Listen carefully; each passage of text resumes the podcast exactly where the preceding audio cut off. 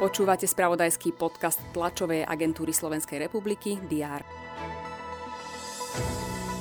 Slovensko dodá Ukrajine 8 húfnic Zuzana 2. Rezort obrany uzatvoril kontrakt. Smer SD ide do petičnej akcie. Referendum má mať jedinú otázku a ak bude úspešné, má znamenať ukončenie funkčného obdobia súčasnej vlády.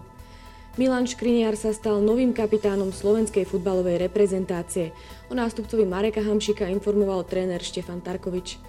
To boli niektoré z informácií rezonujúcich spravodajstve predchádzajúci deň. Aktuálne dianie budeme sledovať aj v piatok 3. júna. Vítajte pri prehľade očakávaných udalostí. Minister obrany Jaroslav Naď príjme svojich rezortných kolegov z Bulharska Dragomira Zakova a zo Švedska Petra Húdkvista. V Bratislave pokračuje bezpečnostná konferencia Globsec Bratislava Forum.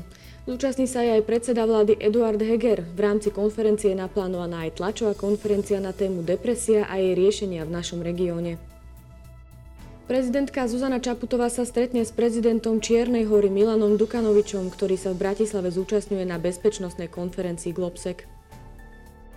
Očakáva sa tlačová konferencia pri príležitosti 11. ročníka Bansko-Bystrického maratónu. Dozvieme sa informácie o spustení registrácie na maratónsky víkend. V Londýne pokračujú oslavy 70. výročia nástupu britskej kráľovnej Alžbety II. na trón.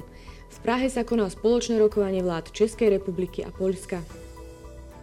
Nemecký prezident Frank Walter Steinmeier sa v Berlíne stretne s maďarskou prezidentkou Katalín Novákovou.